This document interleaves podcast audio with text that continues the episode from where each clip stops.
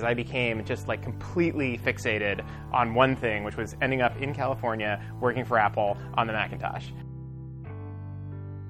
Be careful, be careful what you think of people, because uh, they may end up changing the world. The joke that we think was very, very accurate um, about Apple was it was the only place in the world where a vote of a thousand to one is a tie.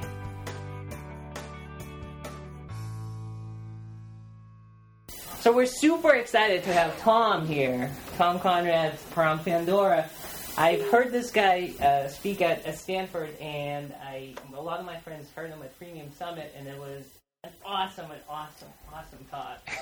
like juicy stories. He's got just such a rich experience of so much stuff that he's done. You know, at Apple, where he was just starting his career, he's got what the hell I'm doing there?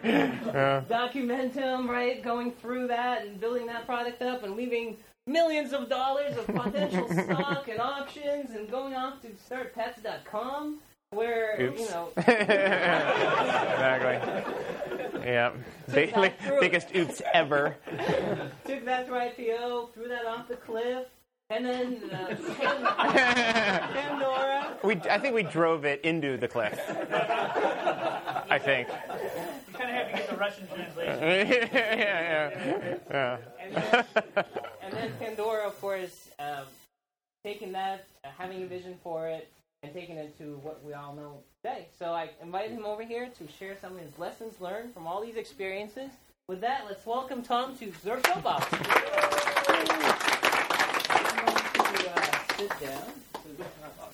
Hi, uh, uh, I'm Tom, um, and uh, I uh, I've been doing this for I guess God, it's been almost 20 years. Um, I uh, I grew up in Columbus, Ohio, and um, when I was I think I was I must have been 15 years old was the that original um, 1984 ad for the Macintosh during the Super Bowl.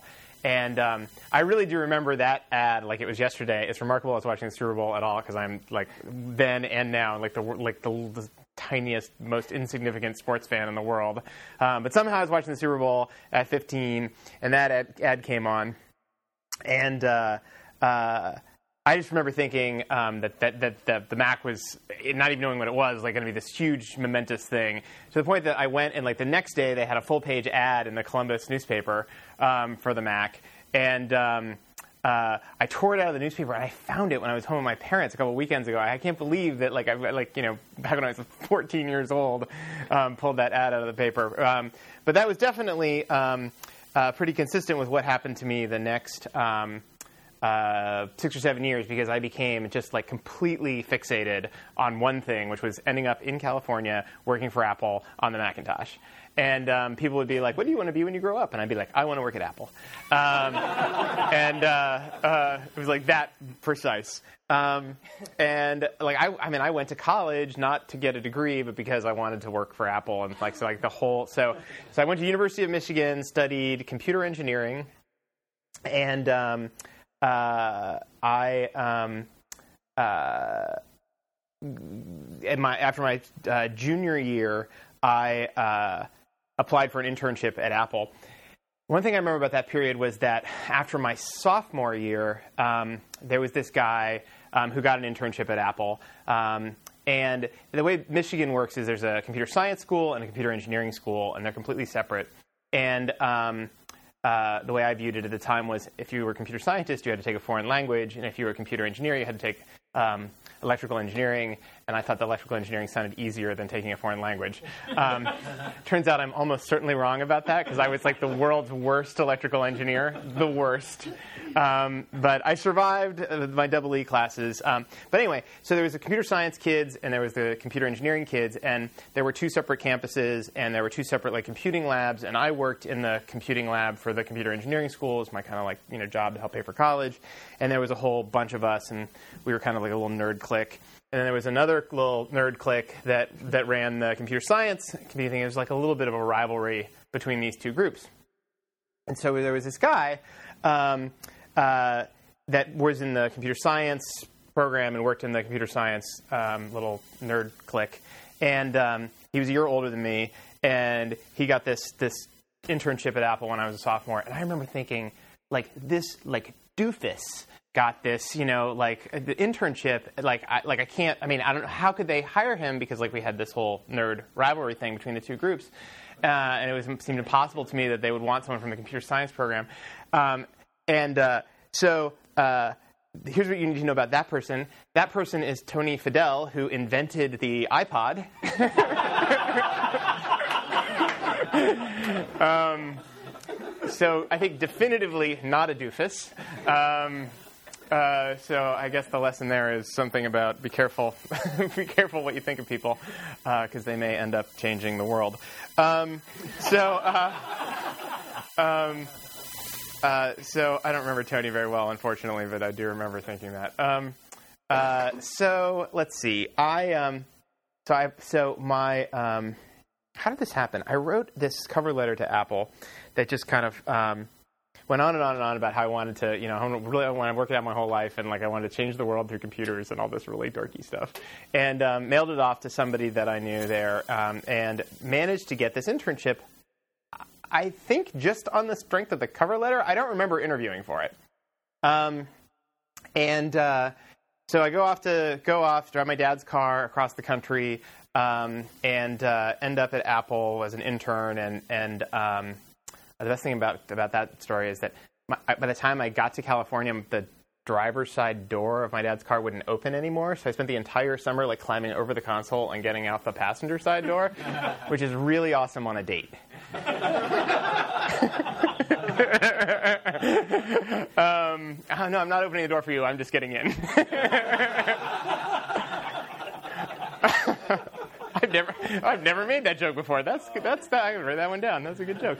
Um, uh, uh, let's see. Um, uh, so, um, anyway, I had a really great experience at Apple um, that summer, and then um, when I left, the team that I really most wanted to work on, I'd worked on like the graphics engine um, for the, the, Macintosh OS uh, QuickDraw, and um, what, what, I really wanted to do is I wanted to work on stuff that had a user interface to it. And you know, at the time, like the big thing that Apple did that had a user interface was the Finder, the kind of the core user experience of the Macintosh when you boot it up. And um, that was a really, really small team. It was like seven people. And so, by my like last day at Apple of my internship, I went and found the manager of that group, and I'm like, you know, I was an intern here this summer, and I really, really want to work on the Finder when I graduate. It's the only thing I want to do in the whole world. You know, if you have any positions, you know, nine months from now, I really want to talk to you about it. Um, so go back to school, finish my degree, um, and uh, uh, in the in the spring, I get a call from this hiring manager, and he says, "It's your lucky day." Uh, the college recruiting department just called and said that if I could hire someone today, I'd get an extra hire, hiring like rec. Um, but if I can't find somebody today, uh, then I lose the rec. Um, uh, so do you want to come work on the Finder when you graduate from college? And I'm like, uh, did I just get a job at Apple without interviewing? um, and he's like, you know, I've asked around, seemed like you did a good job last summer, blah blah blah. So I, um, uh, so I got this job, and so I'm finishing up school. Um, last couple months. I promise not to go into this much detail every year of my life, but uh, this early stuff was all sort of funny because I was so ridiculous. Um, and uh, so I'm finishing up. Um, I'm finishing up my degree, and I had worked at CompuServe as a like when I was a kid. This was in Columbus, and I did little programming things there and stuff during the summers. And um, I was a CompuServe user, and they have all these like, forums and discussion boards and stuff. And they had one that was all about the Macintosh. And because um, I had no judgment at all, I decided to post on this CompuServe discussion board. Um, uh, you know, I just got a job at Apple. I'm going to go work on the Finder, you know, next year. That probably would have been not very wise in and of itself. But I also said, if you have any ideas about how to make the Finder better, I'd love to hear them. and um, so this th- thread became like the longest thread in the history of the Macintosh forum. It was like thousands and thousands of messages of suggestions, and it was like kind of the, became this big deal on CompuServe. And then um, at the time, there was this magazine called MacWeek, which is like kind of the, I don't even know what to compare. It's like the TechCrunch of the Macintosh world back then. It was a print magazine. And as a weekly, yeah, hence the name MacWeek. Um, and uh, so they, uh, they sent a a, they had a reporter call me to talk about this thread on CompuServe and all the feedback that I had gotten and stuff. And um, uh, and then they sent a photographer to Ann Arbor to take a picture of me. Um, and it was the, you know um, I will give you one piece of advice from this, um, which has come in handy a number of times in my career. Never, ever, ever let them photograph you with a prop. Not ever. Uh, every d- ridiculous picture you ever see of some tech ex- exec is like, you know, it's Kevin Rose in headphones, and it's you know the you know Dennis from Foursquare wearing the crown, and in this case, it was me throwing an apple into the air and waiting, waiting to catch it. Again, ridiculous. Um, so this, so I, I realized like after the photographer has come and all this has happened, I'm like, oh, this is bad. Like I haven't even started yet. I didn't even interview for the job, and here I am, this like dorky 21 year old kid. You know, um, I'm sure the guys on the Finder team, the rest of the team, are like, "What the fuck? Like this is, you know, like who is this guy?" Um, so somehow I survived that. Um, but uh, um, I, I, boy, um, uh, so that's what I was like when I was 21. Um, so I worked at the, I worked at, at, at Apple on the uh, on the Finder for for another three years, um, and had a really great experience. But the the thing that Apple's a wonderful place. I mean, it was full of, I mean, uh, just really the smartest people. I think that. I should say, out of respect for the other people I've worked with since, some of the smartest people I've ever worked with. Um, uh, and I was certainly, you know, I, I, felt like I was always the dumbest guy in the room. Um, I remember when I was an intern, I spent the entire summer overusing the word orthogonal, but I pronounced it orthogonal every time. Pretty awesome.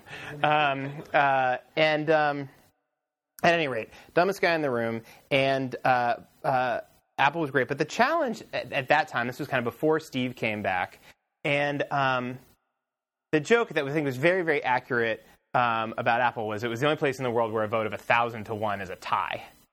And um, and that is really how it worked. work. Like we, like we, get in a room, this many people, and we'd have some discussion about something we wanted to do to, you know, improve the Mac or change the user experience or something.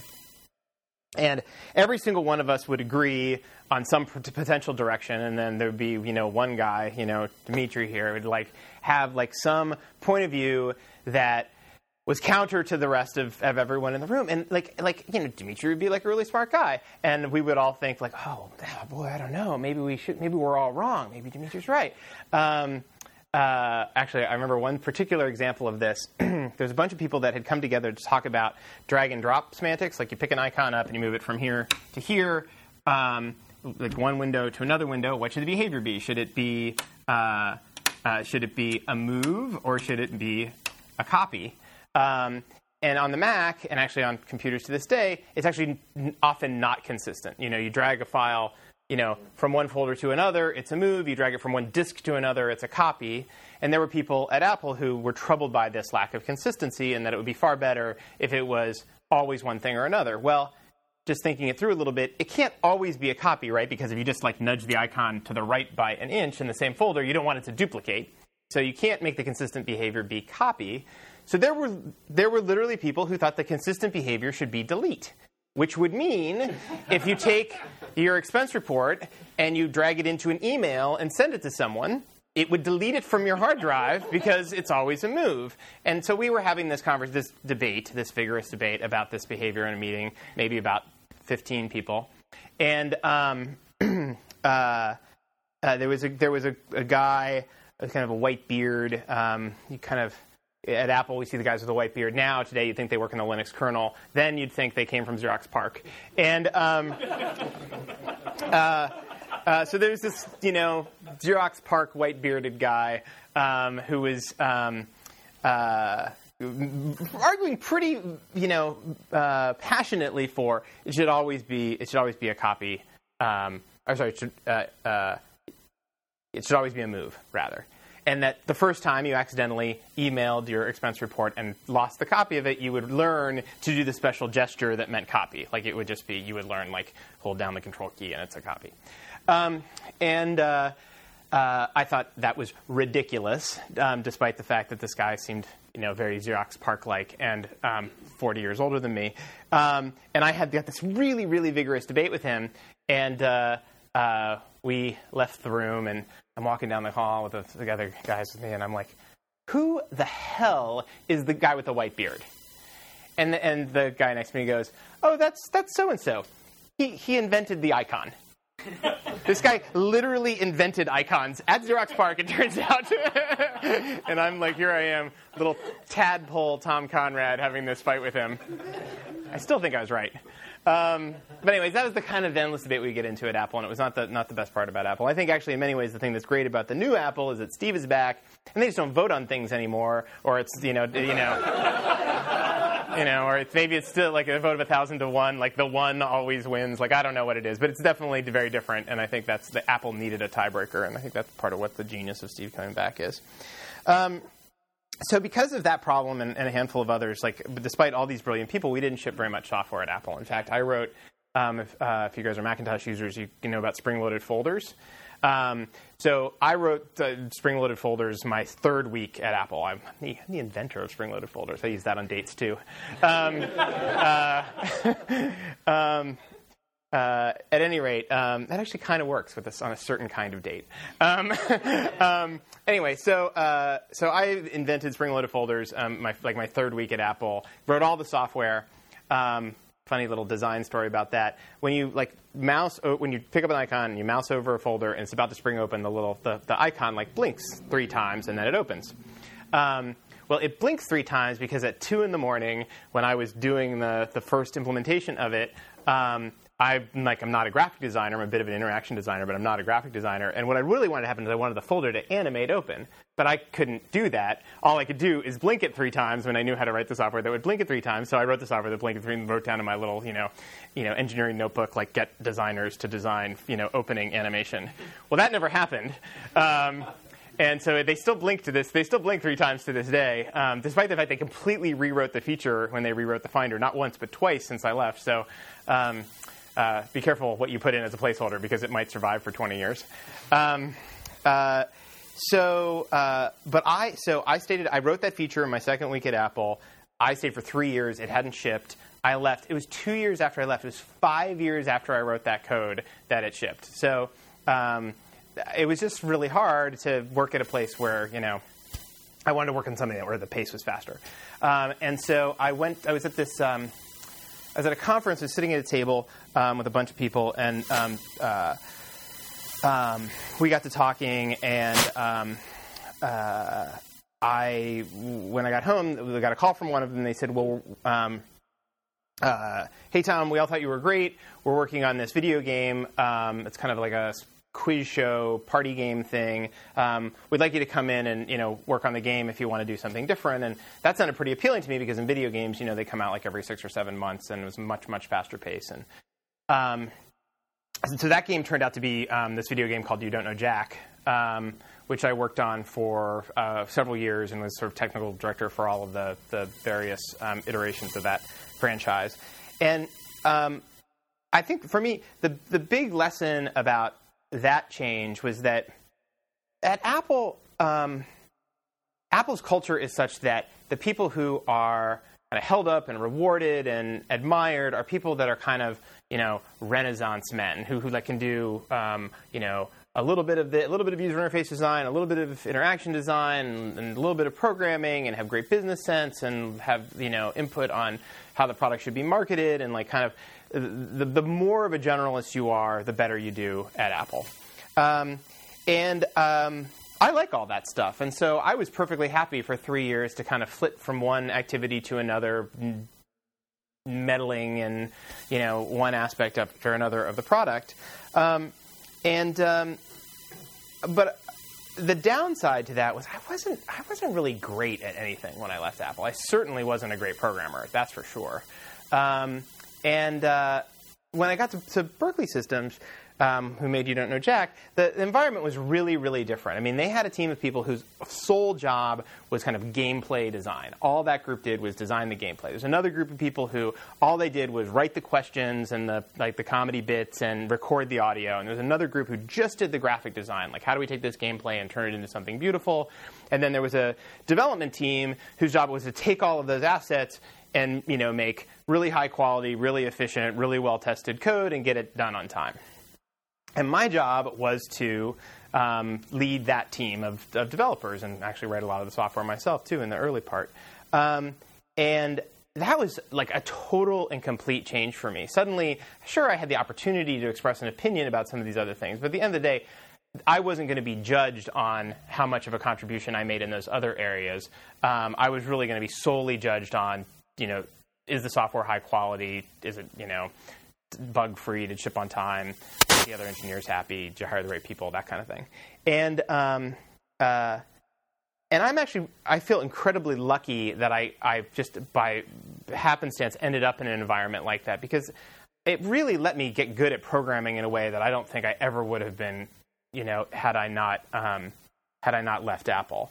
Um, and uh, and so despite the fact that I am a bit of a generalist, ever since I, I've tried, as I've had the opportunity to be one of the people that kind of shapes the, the culture of the organizations I've in, I really prize this kind of thing of, of kind of, sure, the doors are always open, sure, people can have input to things, but I think it's really important to, um, you know, to create an environment where people know what their job is. People are judged, you know, primarily on being really, really exceptional at that one thing, rather than kind of encouraging every single person to be kind of a, you know, corporate gadfly that, that kind of gets involved in, in everything. And certainly that that can work. Um, uh, um, in fact, it might in some cases be the common Silicon Valley culture, but um, I think it's really helped Pandora in particular that we have this much more kind of um, you know, our business development people are like the best in the world at business development, and our engineers are the best in the world at writing software, and our interaction designers are you know the best in the world at interaction design, and everybody knows their job, and we're all friendly and stuff. But at the end of the day, we kind of know where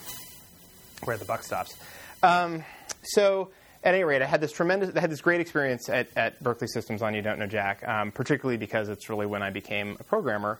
Um, and um, uh, and it was really fun to have this. This at the time, you don't know Jack was pretty well known and, and a, a, bit of a phenomenon. It's amazingly, I think this holiday season, you don't know Jack for PlayStation 360, or you know, for Xbox, PlayStation, and Wii is coming out. Which I mean, it's almost 20 years ago that we put the first version of this game out, and I can't believe they're still making versions of it. Thankfully, I uh, it's actually part of the reason that I left after a couple of years. It was like it was the writing was on the wall that like it, you could make a, a, career out of doing you don't know Jack sequels, um, and after a while, uh, you know, it just got to be too much of the same. Um, and so um, I uh, I think the other thing that happened, which is uh, maybe a little bit of a cautionary tale, was the consumer stuff that I had done to that point in my career, which was six or seven years at that point I, I, I, felt like, oh gosh, I'm getting pretty good at this, and it's really not that hard. Like I understand how it works. The stuff that I don't understand is all this kind of fancy server side engineering stuff. Um, and a friend of mine was starting a company um, uh, that was kind of it was a kind of a search technology um, and uh, um, kind of fancy conceptual indexing. It could take we could take documents and figure out like not just what they said, but what they were about. Um, so you could have an article that talked about Puget Sound and the Space Needle and Microsoft, and this technology could be like, oh, this document's about Seattle, even if the word Seattle never appeared in the document. Um, and so I went off to do that, um, largely because I thought it was like going to be hard and challenging in a way that um, uh, um, the consumer stuff maybe wasn't so much anymore. I thought was starting to lose some of its luster. And I guess th- I learned two things in that. Um, experience, which lasted another couple of years.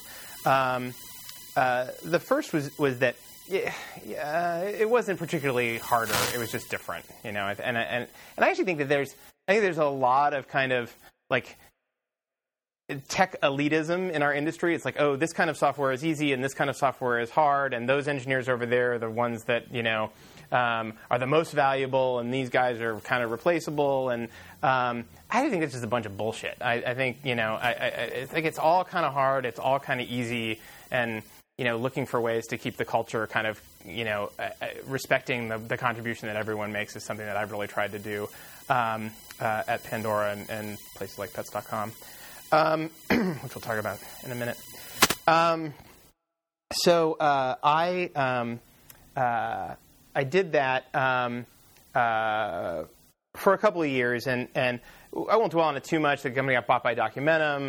Um, I had a bunch of stock options. Um, it was actually, I mean, honestly, it's the only like kind of startup exit that ever had really any, any positive outcome for me. Um, and uh, um, uh, and I walked away before most of that value really managed to make it into my bank account because I wanted to get back into consumer software because I missed being involved in consumer stuff so much. I just wasn't passionate about this information retrieval, document management, enterprise software stuff. Um, and uh, uh, the way that I ended up at Pets.com was um, uh, I had I had uh, I had just gotten this puppy, and um, uh, it's a true story. And uh, uh, for those of you who've never had a dog. Um, uh, or kids or anything, not that dogs and kids are the same, but I'm just saying. Um, uh, there's lots of differences. Like you can put a dog in the kennel when you don't want to be with the dog. Um, um, the um, uh, but when I so I had this little puppy and it was like it was like the absolute center of my life. Like it had just taken over. Suddenly, like I went from just living this completely selfish life where all I did was like program and you know do whatever nerdy things I did. And uh, now I had this dog and I had to take care of it. And you know, like the, the dog wanted to go out, the dog had to go out. Um, and uh, so I was, and I was really, I thought it was the best thing ever. And um, and so in the middle of all of that, I get this phone call from the people who had done you Don't Know Jack with me, and they said, we're kind of we're putting the team back together. Um, we're going to do this internet thing, uh, and it's it's called Pets.com. And like the combination of these people that I loved in consumer land.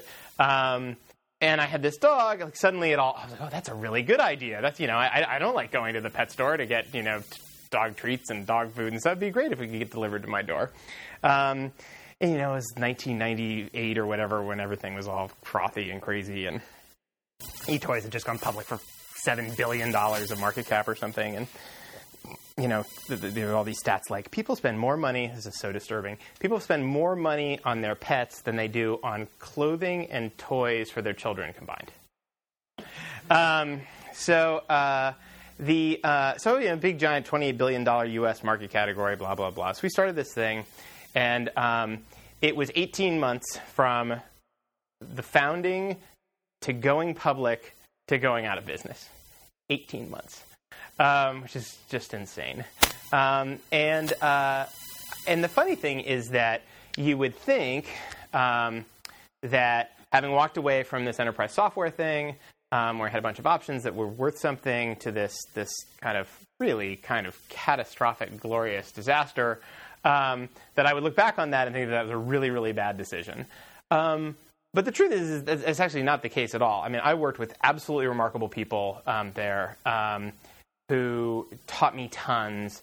We worked. I mean, we worked harder there than I think I've ever worked on anything. I mean, I, I mean, it, it, was unhealthy how hard we all worked. Um, you know, somewhere there might have been crazy dot com, you know, comings and goings during that era, but they certainly weren't having it pets.com. We were like working on like a pair of filing cabinets with a de- with a, like a door on top of it and just like chaos. Um, but uh, uh, and so I think it's so. I look back on that incredibly glad that I left, and it certainly having had that experience building a really large scale website in consumer space helped me. You know, um, when we got around to, to building Pandora years later. Um, uh, but I think mostly I love that experience because of two things. One, I, I, I did love the people. It was a great group of people. Um, and I was really passionate about it. I had this dog, and I loved the idea of the service. And, and I loved that for a while there, people loved it until we took their grandparents' pension. Um, uh, so, you know, at least for me, like I think when I've made decisions that where I was sort of following my own sort of personal passions, the things I'm really interested in, particularly when I was going to work with people that I really cared a lot about, the outcome was always good, even when it was maybe you might look at it and say, wow, that was sort of a, a disaster. Um, somewhat to that point, I went on after that to another enterprise software thing, which I won't bore you with the details of, although it was kind of like an Ajax platform before there was the acronym Ajax. Um, and uh, spent three years there. And here again, it was another one of these enterprise software things. I really wasn't that passionate about. It. I had like a little bit of passion about like you know making software to make programmers more productive and make better user interfaces and things, but mostly, you know, my my you know consumer products are kind of in my DNA, and um, I spent that whole period, you know, really anxious to to get to some other consumer offering, and finally, after this was kind of the nuclear winter period post the bubble bursting, and and there just were no jobs and there was no investment money for people to start their own things, and so I was just grateful to have a job at all. Um, I had friends in that period who went years and years and years, super talented people, like they couldn't find any work at all in technology. Um, it's hard to believe that was just um, you know seven or eight years ago. Um, and um, so finally, in 2004, I was you know I couldn't do it anymore. I you know I, if I figured, gosh, even if I can't get a job, I'll you know I'll set up a laptop in my basement and write some software on my own. It was kind of in that period where Flickr had just started and um, uh, Delicious had just started, and there were a handful of like kind of consumer-oriented things being done, and they were being done at a really, really small scale. They were being done in people's basements, and you know, sometimes finding um, acquirers, um, you know, went right from basement phase to acquisition phase. And so I thought, well, um, you know, I'll start something in my basement. I'll write all the software myself, and we'll see where it goes.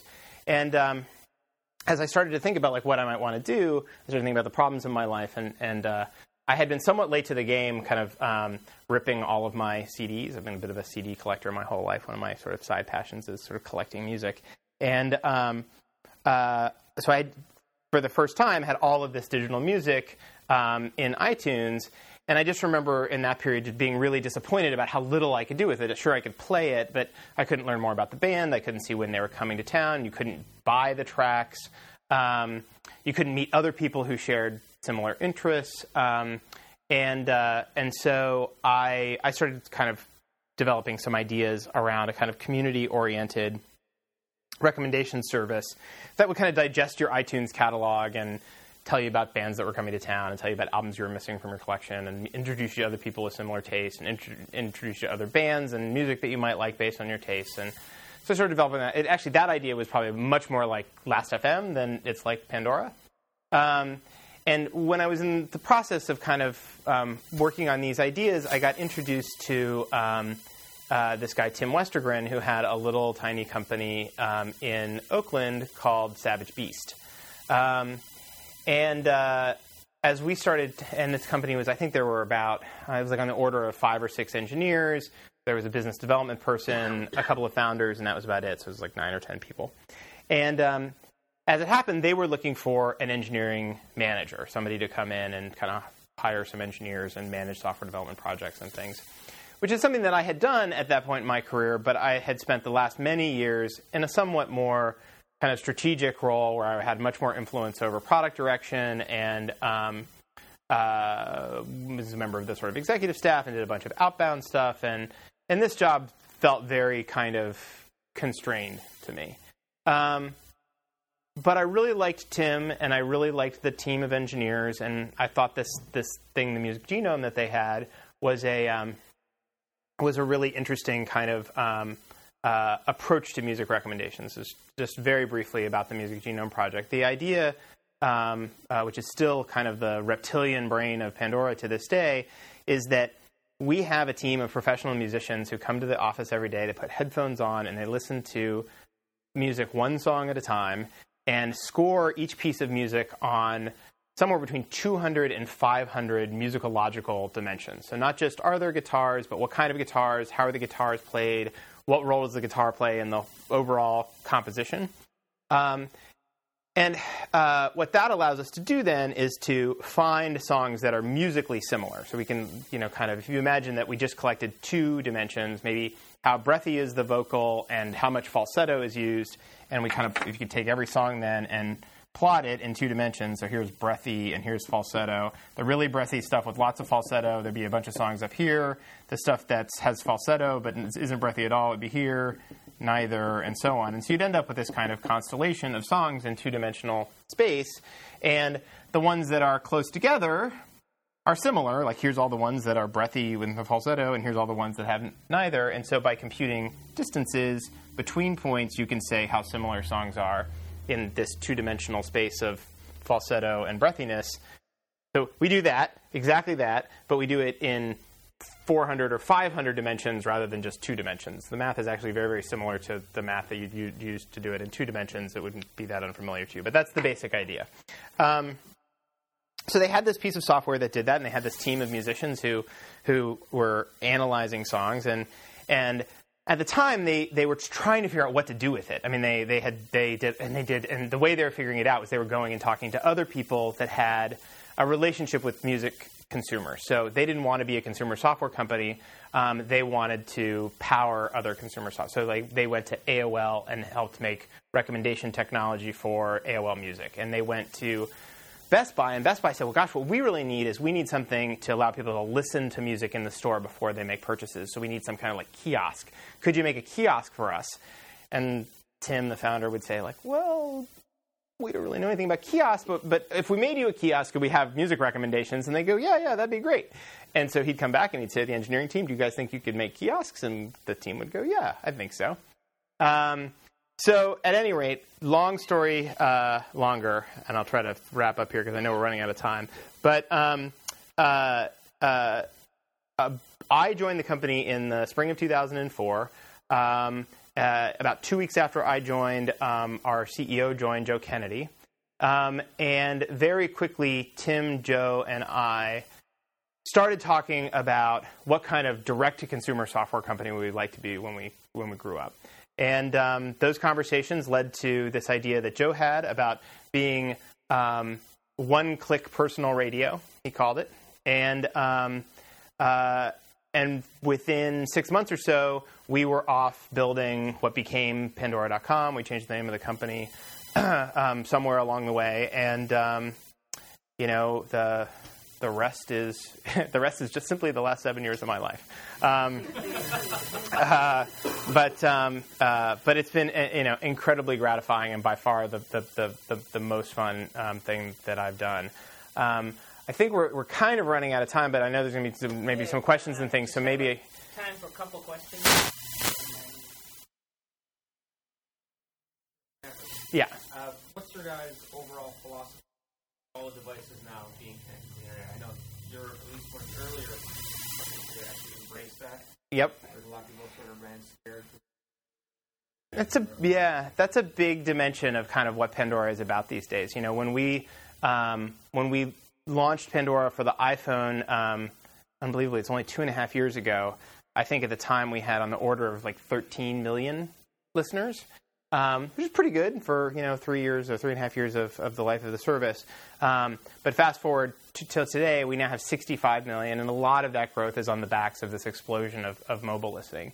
Um, on the mobile side, you know, we um, kind of learned the hard way that the, the part of the magic formula for success for Pandora is focusing on on smartphones. We did all of these experiments with feature phones and Brew and J2ME, and they were never successful in any interesting way. Um, but something about the smartphone customer and the form factor, things like regular headphone jack, things like an expectation that it's a music device in addition to being a phone, has been a real catalyst for us. And we do all of that development in house. Um, interestingly, we've never really hired a mobile centric engineer. Everybody who works on our um, mobile products started as a web developer, a backend developer, or something, and kind of migrated over. So um, it, I, I, I, think it's uh, it's encouraging that, that you can be successful with that model because it is terribly difficult to find people that have tons and tons of deep mobile specific experience. But we found that, that, that really talented engineers can make that transition pretty pretty easily. Um, and um, uh, on the consumer electronics side, Pandora is also available on more than 100 consumer electronics devices. That's like televisions and Blu ray players and set top boxes and those kinds of things. And um, we have a slightly different model in that case because there are all of these different platforms. What we basically have done is we have an API that we license to our partners. And so Samsung has a team of engineers that built the Pandora um, tuner, we call it, the software that lives in the Blu-ray player and in their televisions that that uses our API and all of our server-side infrastructure. Um, but they do the development and certification work, and then we they send us a sample and we run through a series of tests and sort of certify that it matches our you know our our standards. And so there's kind of a developer program and developer support and um, a certification process and documentation and sample code and stuff that goes along with that. But we don't have to actually do implementations for all of these different devices in the in the typical case.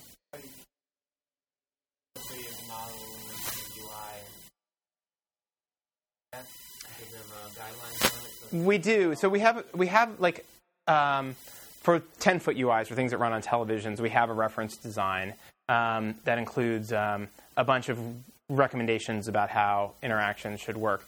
It's actually a really tricky question, though. I, ha- I have to to say, you know, I mean, TiVo is a really good a- example. TiVo recently launched Pandora. It's been um, very, very well received by the T- TiVo audience. And you know, TiVo has a really exceptional team of, of you know interaction designers, and they have a whole aesthetic and you know a, a set of standards for their platform. And on the one hand, it would be tempting for us to just tell TiVo, you can't use the standard TiVo interface when they activate Pandora because it's too hard to support. Um, we think it's confusing. It, it, you made it for television, you didn't make it for music, and so on. Um, uh, but we haven't done that. We've said, you guys know your customer. They've been trained to use your product. You know, integ- you know we're happy with you I- implementing the, the sort of TiVo look and feel against our service. Um, uh, you know, I think the same thing has happened with, with Netflix and Apple TV. Netflix, in the context of Apple TV, looks more like Apple TV than it does like Netflix. Um, and I think that that's largely to everyone's benefit. It's to the consumer's benefit, it's to Netflix benefit, it's to Apple's benefit. I think everybody wins. Um, uh, and so, if we were to ever end up on Apple TV, I, I think that we would we would likely be very open to doing the same. Um, I think where it gets a little bit confusing is like when we're on a Blu-ray player where it's sort of like you know Blu-ray manufacturer X from Korea, like like they don't have a strong sense of user interface design. All of the bits and pieces of their their you know stuff looks different from all the other pieces.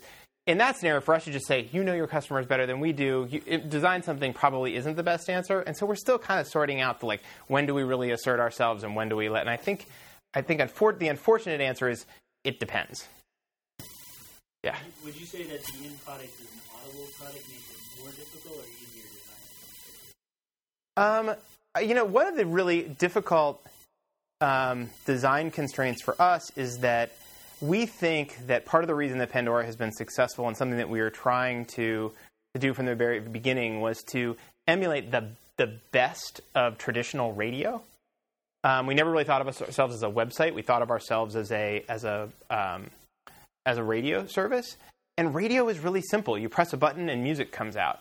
And so, um, on the one hand, uh, it means that you don't have very much user experience surface to work with, really. Like, you know, presets, pick a channel, listen, turn it up, turn it down, pause it, skip, a few little things.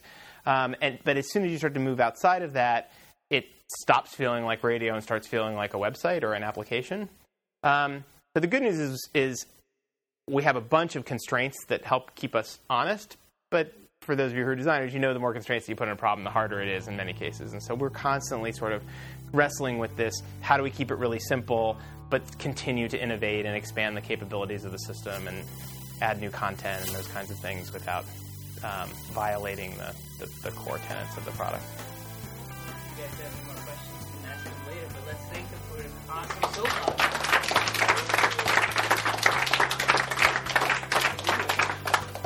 Thank you so much for having me. It was great.